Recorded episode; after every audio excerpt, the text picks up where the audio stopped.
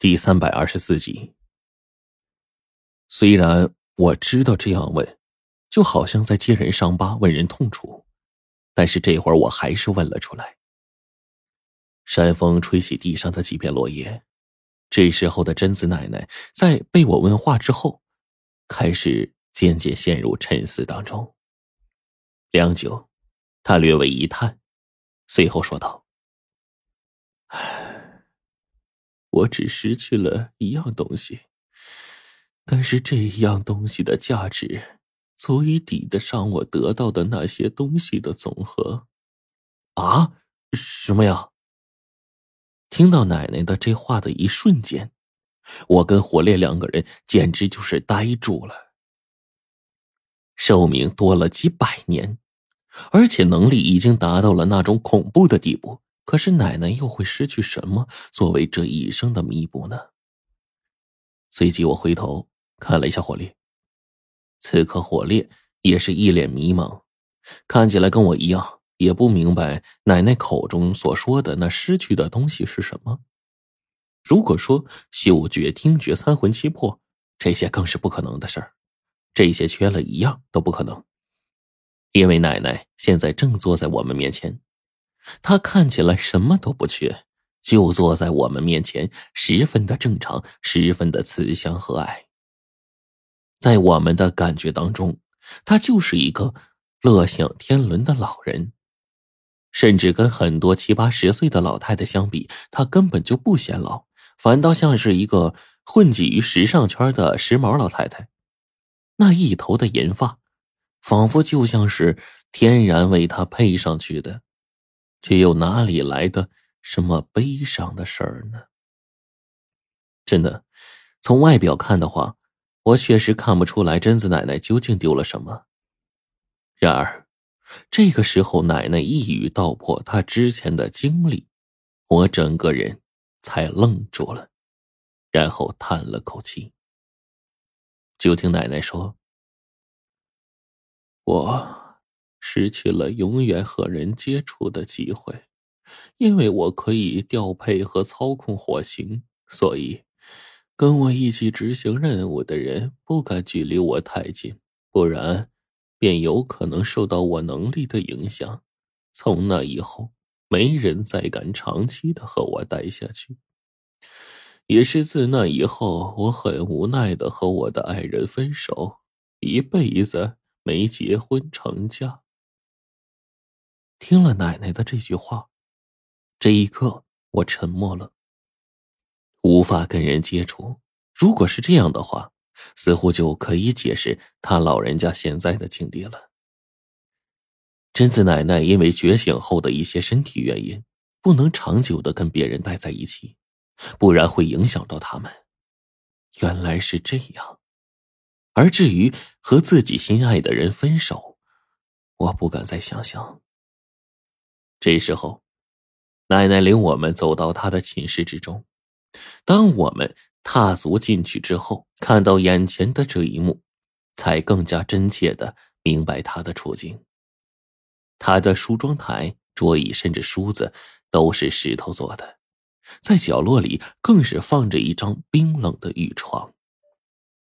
因为她不能盖太多其他东西，尤其是晚上休息的时候，只有这张玉床才不会被自己火星体质烧毁掉。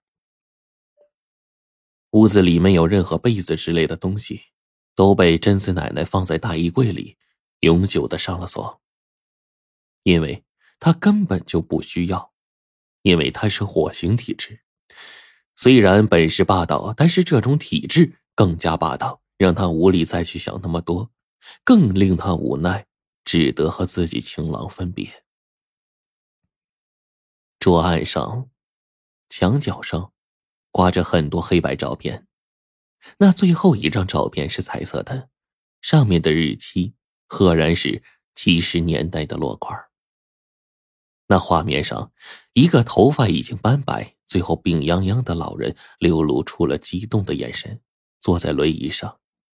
旁边的贞子奶奶却像一个四十多岁、保养十分得当的女子。两人一合照，位置似乎是在人民广场的浮雕背后。顿时，我跟火烈便开始看起了房间上的照片墙。在这个房间里，挂着的到处都是他们的照片。贞子奶奶年轻时候是个大美人，在她旁边还有一个帅气的小伙子，西装革履，在那个年代果真十分的时尚。之后的照片大多数是自己单人照，多半是那个男子寄给贞子奶奶的。看到后面陆陆续续几张他们的合照，直到最后我们再次看到最后一张，而贞子奶奶的墙角放着两个巨大的箱子，其中一个箱子居然是打开的，上面的信封上写着一行稳健绝佳的毛笔字迹，落款是一九七七年正月。但是啊，那封信封上早已经被泪水浸湿了不知多少遍，干皱皱的，看起来如同一张废纸。而在这封信上的寄信人一栏，那个名字更是和照片墙上的名字一模一样。当即我就明白了，这两个大箱子里的信件没有一千也有八百，这大概是贞子奶奶因为命数的原因被迫和爱人分开，最后只能远隔千里用书信联系的悲惨命运吧。而那照片墙上的照片，大多数自然都是他们互相分别之后彼此从书信当中寄给对方的。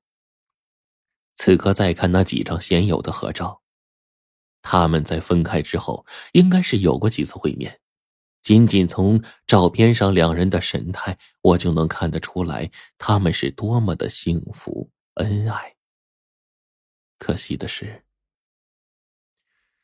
此刻我只能叹了口气啊。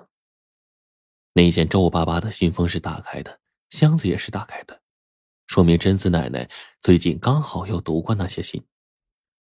果然，奶奶叹了口气说：“唉，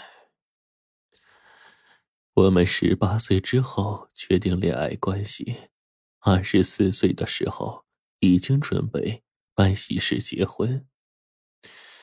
然而，已经在计划当中的时候，我的命格终于浮出了水面，这一切都被阻止掉了。无奈。”我选择继续执行任务，他和我一样是组织的一员，最后我们除了偶尔的合作之外再也没有别的机会。最后他被调到华东，我的名气越来越大，各处开始借调我进行各种任务，之后越来越忙，很少有机会见面，只能写信联系。最终我做了一辈子的孤家寡人，没有人能和我长期相处。同样的，他等了我一辈子，受尽非议。在晚年中风之后，我最后赶去照顾了他最后半个月，他安详地去了。